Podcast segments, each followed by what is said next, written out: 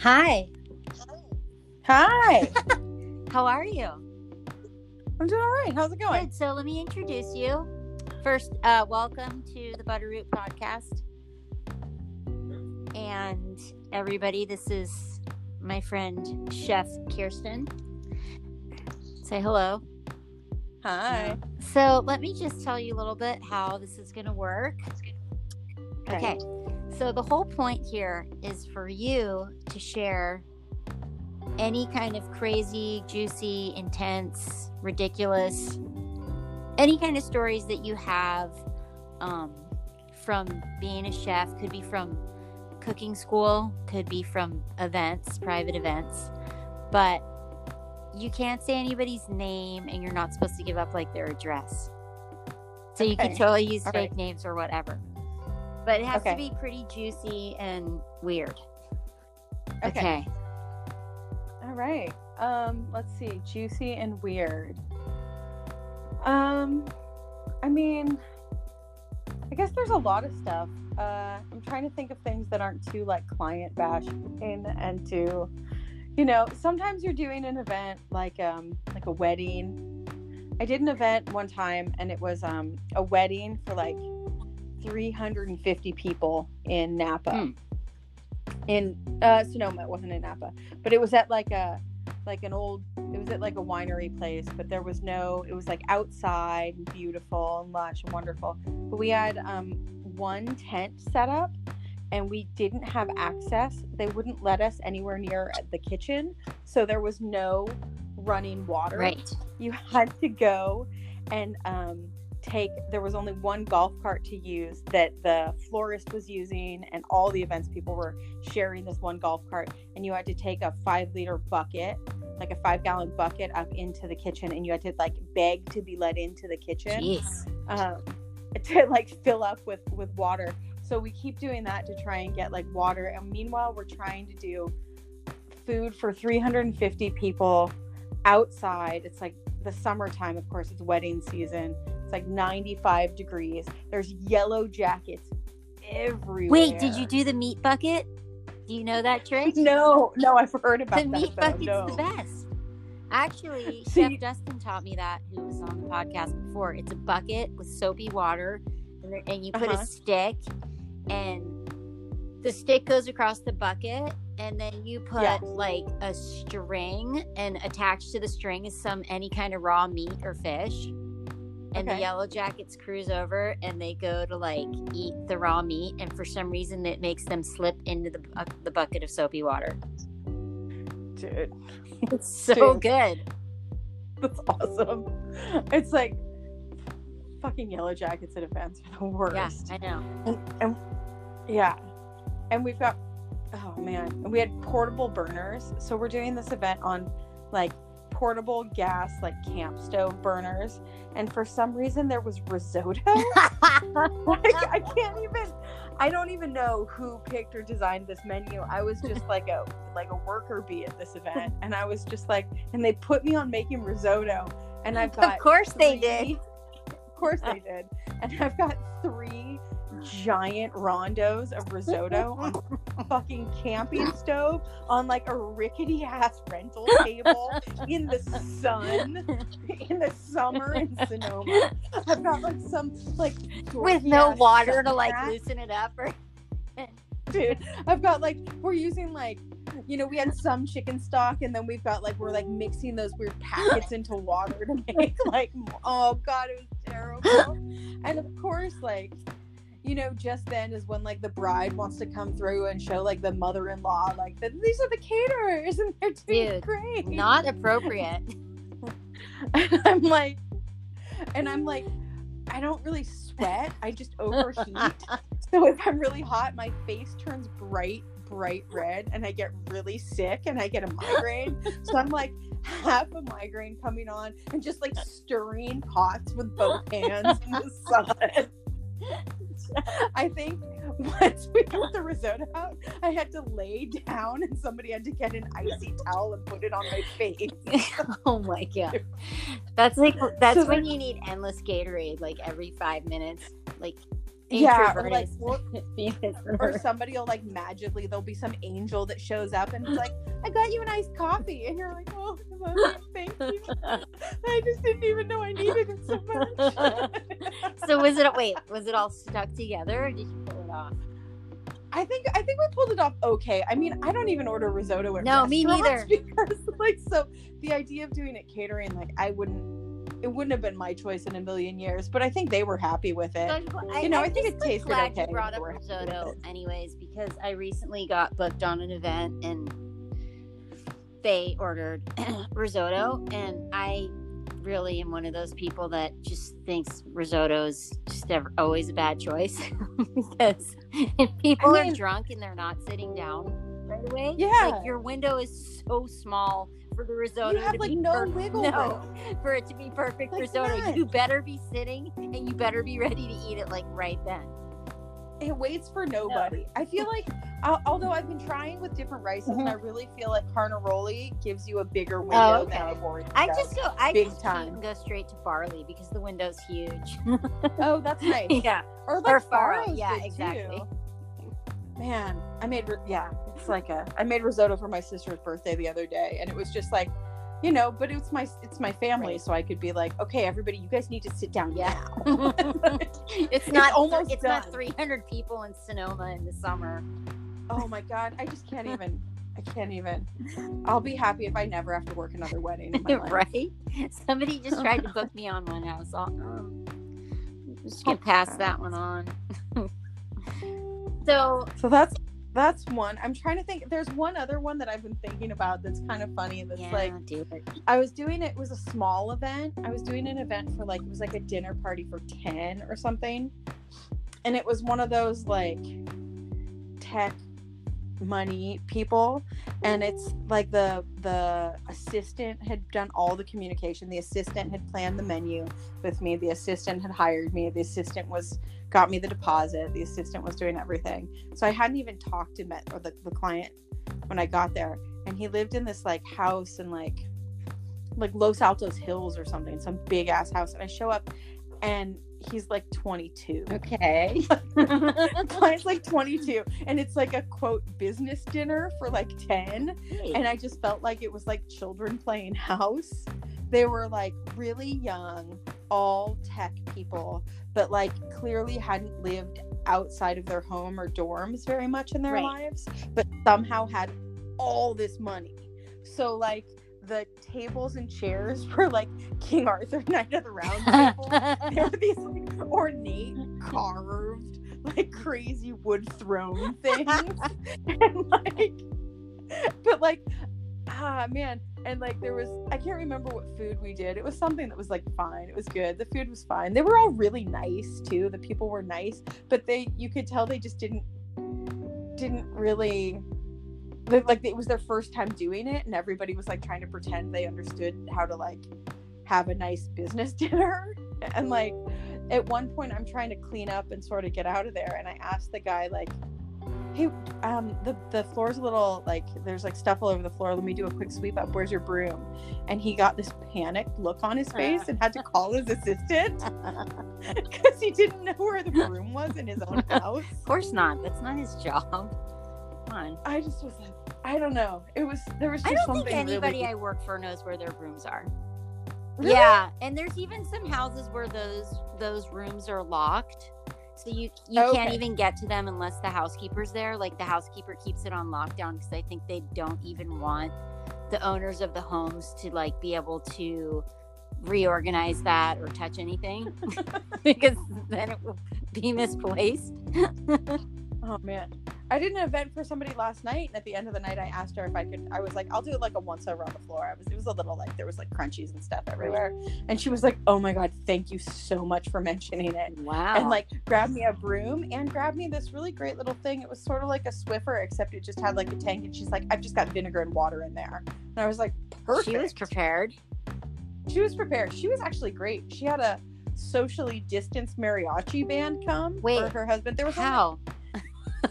so so they have like a they had a porch and a backyard. So i was inside they were on the porch for drinks. Yeah.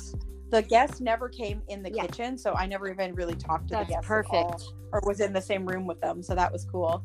And then the mariachi band was down in the backyard. They were only there for like 20 minutes. Wow. They um they were really far away. They were probably a good like 20 feet away Huh. and just projected, sang, and then left.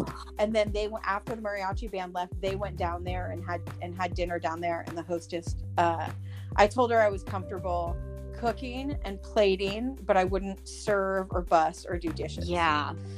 And she was like, okay. So it was fine. It was great. I've been doing like having a server and not I'm not serving. Yeah. I just don't. I don't feel super comfortable with it just It's yet. you rough. know? It's rough. I know you've got I know you've got some come on, you've gotta have some like weird there's gotta have I been a weird encounter. Okay, give me can you give me a is a cooking school story good? Like your worst nightmare student? Anything? Can you throw somebody under the bus? oh, I mean, I had one student who did things like he was we were he was like tamming some fish for a mousseline and he he didn't put another bowl under it, so he just tammied the fish directly into ice. it was like I don't know. Honestly, they're they're pretty great. They don't make I don't know. They don't make too many like there's not enough really space for them to hang themselves too bad with that. and you're on them too, I noticed when I was there. Yeah, yeah. I mean, they they do a pretty. They're they're pretty thoughtful and they ask questions and stuff. I mean, there's some personality things, but mostly mostly they're all pretty good. I mean, there's a bunch of like doofus bonehead mistakes, and then the one thing I've realized, the one thing I've realized teaching that's really interesting is you you all of the things that you think are common sense, you realize somebody taught you right. at one point, like all of them.